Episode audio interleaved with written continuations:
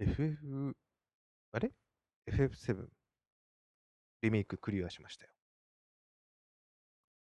すごいっすね。あのどのぐらいでしたっけ？まあ、ミッドガールまではっていう話なのは有名だと思うんですけど、あのプレステ時代は、あれだけで5時間ぐらいだったか？出るのって。だったのが、40時間ぐらいかかるんですよ。まあまあ、あの、まっすぐ進んではいないんですけど、で、一応、何ですか、第1部、完みたいな感じで終わるって、めっちゃ続きがあるような感じにして終わるんですけど、で、まあ、あの、今度プレステ5版が出て、それに、えっと、ダウンロードコンテンツとしてユフィが出るってあるんですけど、どう続くんですかね、あれ。あのまま続けられるわけじゃないですよね。いやー、いやー、すげえ面白かったっすけどね。戦闘とかすんごい面白いっすよ。なかなかやりがいがあるものな戦闘でした。うん。よかったです。あの映像の綺麗さはもちろんすごかったです。分かってはいましたが、改めてちゃんと映像っていうのはあの YouTube とかああいうので見るのなんかよりも、やっぱ実際の画面で見るとすんごい綺麗ですね。だからあれがさらにプレステ5版だともっと綺麗になるっていうのはちょっと興味はあります。うん。そんなんかな。あとはなんかあったかな。サイバーパンクがなんか早く1.2出てほしいな、バージョンパッチが。って感じか。ああ、プレステ5はずっと外れてます。悲しいことに。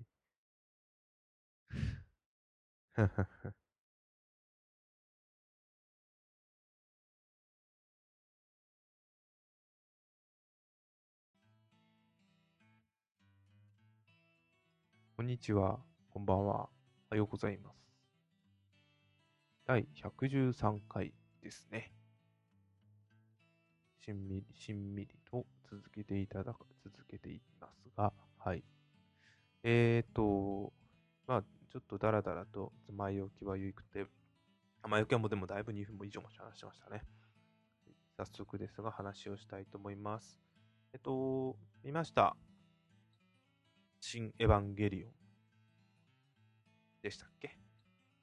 えーと、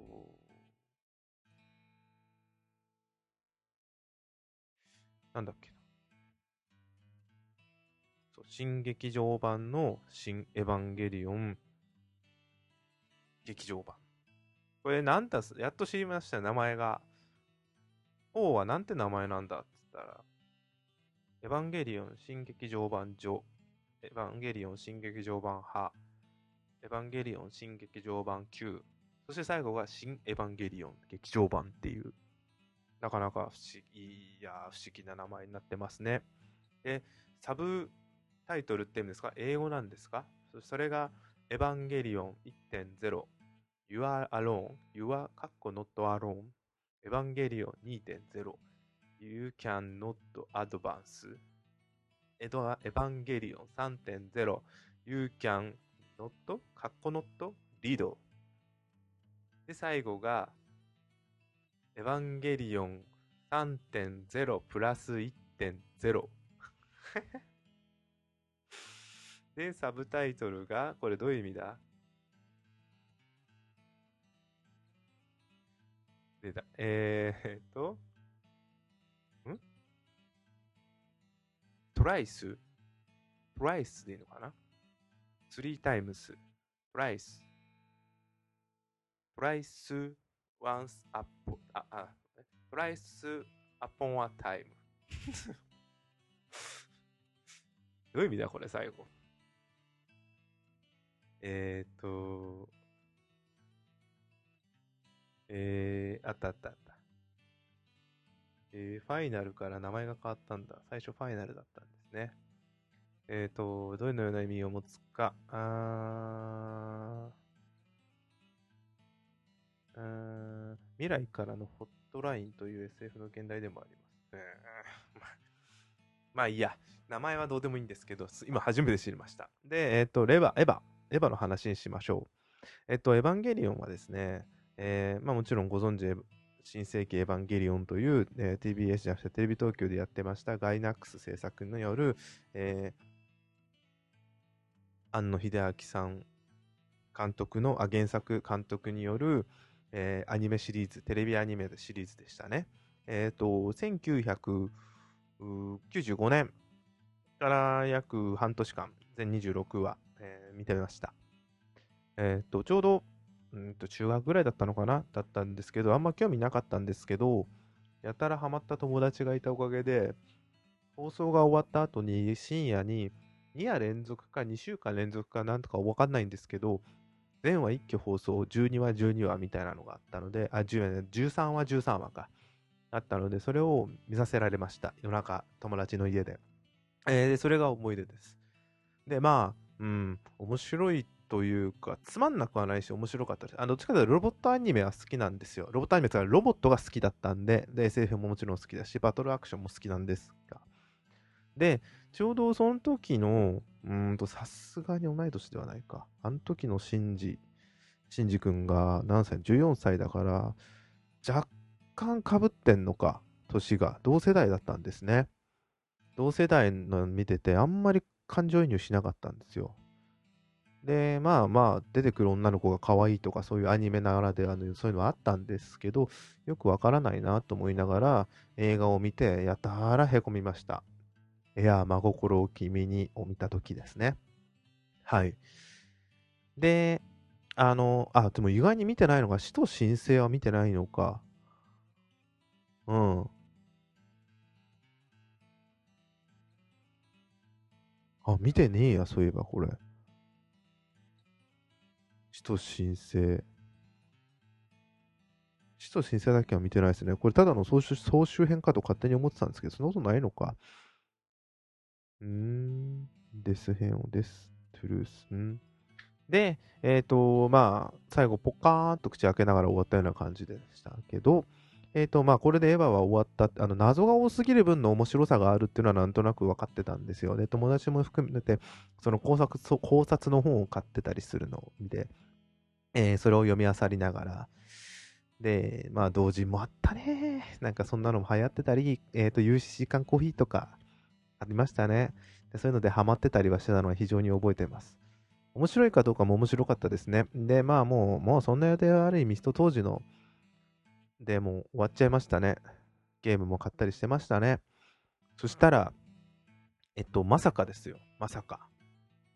えっと、あれはいつだ？新劇場版が2007年。えっと、映画やってたの、映画じゃないです。アニメやってたのが、えっと、96年までだったのに、約11年後にエヴァンゲリオン新劇場版ジョというのが始まりました。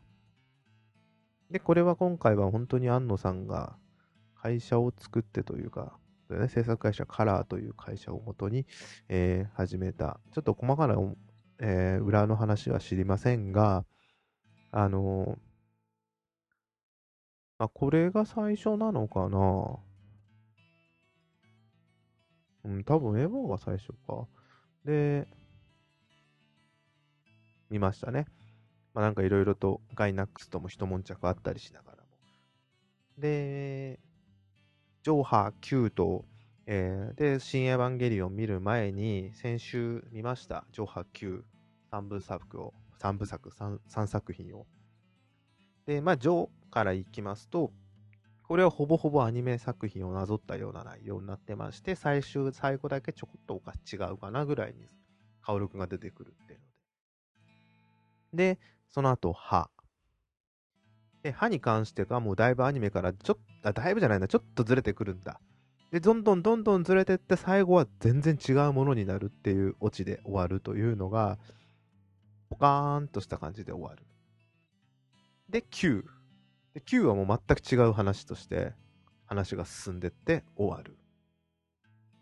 で、人それぞれらしいんですけど、歯は面白いけど9はダメだったって人が多いのかな？でも売り上げとしては9が一番すごいんですよね。で、ちなみに私の中では、ジョはまあ普通に、あ、ジョを見てるとなぜかシンエヴァ、シンゴジラを見たくなるっていうのがあったんですけど、まあジョはまあ普通に安心して見れて、歯が、歯があんまりなんか、面白くなかったんだよな。なんでだったんだろうな、忘れちゃったな。で、9が一番面白かったと思ったんです。ただ、シンジ君にはイライラしました。まあ、それもひっくるめて9が一番面白かったかなと思って見てました。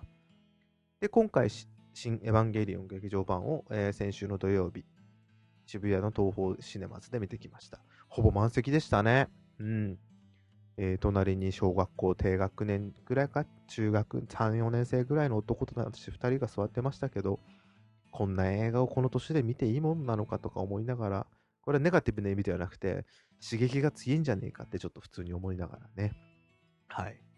で、あ、まあもちろんそういえばネタバレありで話しますし、感想は、そう、感想の話も面白いんですよ。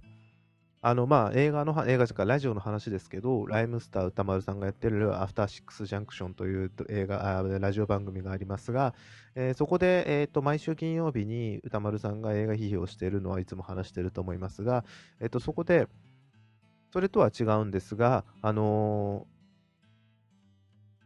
歌丸さんが、エヴァンゲリオンは、今回の新エヴァンゲリオンに関しては、批評にしません。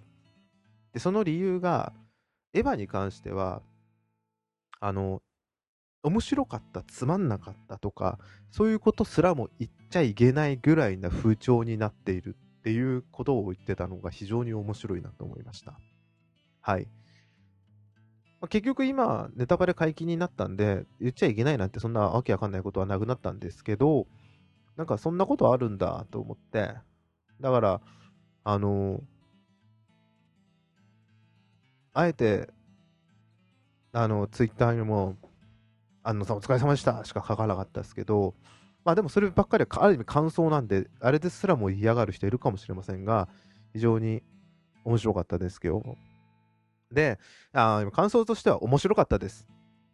あのー、誰だったかな？誰かが、有名な人がツイッターでぼやいてましたけど、確かにイラストの方のああいうダラダラした、あのー話の部分っていうのはイライラしますし、人によっては途中のシンジ君と一緒にあの、村の話とかも嫌がる人もいるだろうし、だからこそ2時間、あ3時間近く3時間になってしまうっていうのも分かんなくはないんですが、話を詰め込んでる感じ。で、最後の方は本当にあの辺の理解するのって疲れますよね。なんだろう。わかる、私、私には分かりますよ。とか、そんなことをからっきしも言うつもりないっすもん。分からないっす。分かろうと思わないじゃないんですけど、単純に難しい。隣にいた子子たちは、もう、あ、飽きてんのかな、携帯見てるよとか思いながら、時間見てるよと思って。携帯つか、時間を見てるな、スマホで。マナーの問題置いといてとして。すっごいあの辺は疲れます。あの戦闘シーンは本当に面白いです。で、ラスト、ラストも、わからないっつったらそれまでですけど、理解するべきかっつっても、ほんとなんかもう、わからない。でも、面白いです。なんか映画って難しいなって思った、思っちゃいました。難解にすること自体がダメだとは全く思いませんが、難解にしても面白い映画っていうのはいくらでもあるじゃないですか。えっと、去年のテネットとかそうでしたよ。難解だったんですが、よくわかんねえけど、なんか面白いっていう不思議な映画ってあるじゃないですか。でも、宮崎駿さんもそうですね。あのー、ハウルの動く城なんて、ほんとよくわからないけど、面白いと思わせる。ポニョもそうですよ。なんか、何この世界観って思いながら、みんなに会いに行くとか分かりやすいじゃないですか。あ、あの、ハウルもそうだ。あの、主人公の女の子を元に戻すでも戻らない。なんで？ちょっとわからねえってさ、理解できない自分がダメだっつったらそれまででいいんですけど、で、それ以上にエヴァは難解でした。じゃあつまんないかっつったら、そんなことはなかったです。想像以上にそこは、あのー、面白かったです。それはあの、戦闘シーンの素晴らしさだったり、ロボットのメカメカしさだったりとか、結構一個一個のそういうディティールといえばいいんですか？ちゃんとしてる分、話の筋がああじゃこうじゃあっても、それを補えるほどの部分なんだろうなと思って見てました。だって、あのー、あれがなんだかよくわかんないけど、ものすごい量のエヴァが出てきた時の、アスカと、なんだっけ、あの女の子。女の子の名前が出てこない。えー、っと、マリが戦ってるシーンって面白いんですよ、普通に。うん。とかね。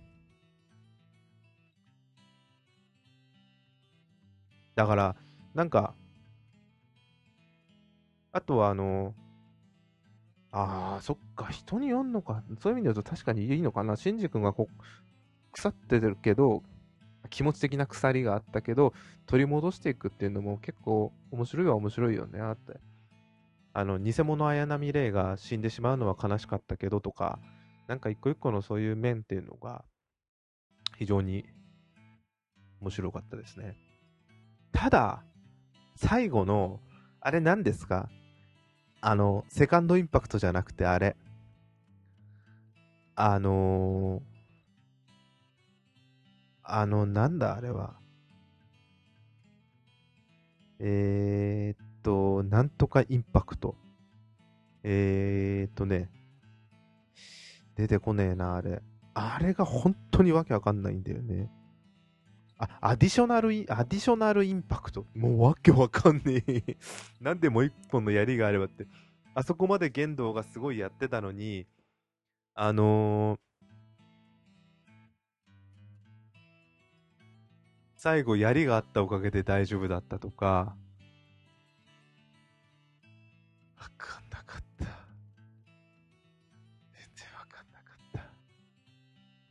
そういえば、今見て気づいた。確かにエンドロールに、神木隆之介っていた。あれ、誰な、誰の子、誰がこうやってたんだろ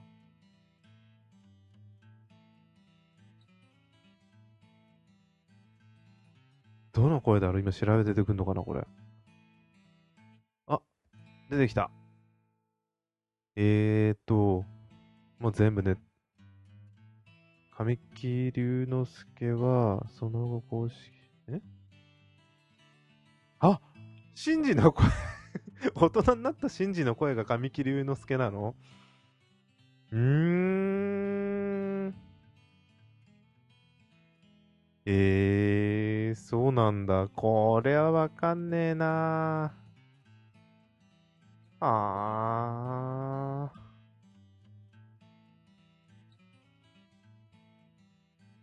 えー、面白いね。あー、そっか、カップリングか、レイとカオル、アスカとケンスケ、まさかのシンジとマリー。ちょっともう一回見た方がいいんだろうな。美里さんと家事に子供がいるとかね。うん、確かにあったわ。あー、あー、そういうことね。あの、これ誰だこの人。ん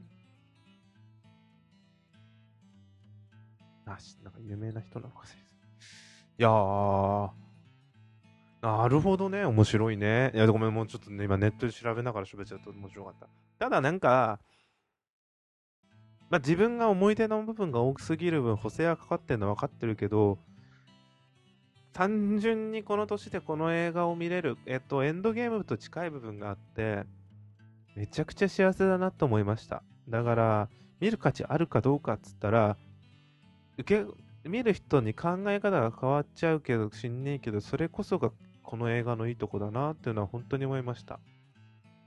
だか年取ってから、今の年取った自分が見るからこそ、このシンジシンジ君の感情っていうものがすごい面白く捉えられますし、それ以外の性格のキャラがみんな大人になってるじゃないですか。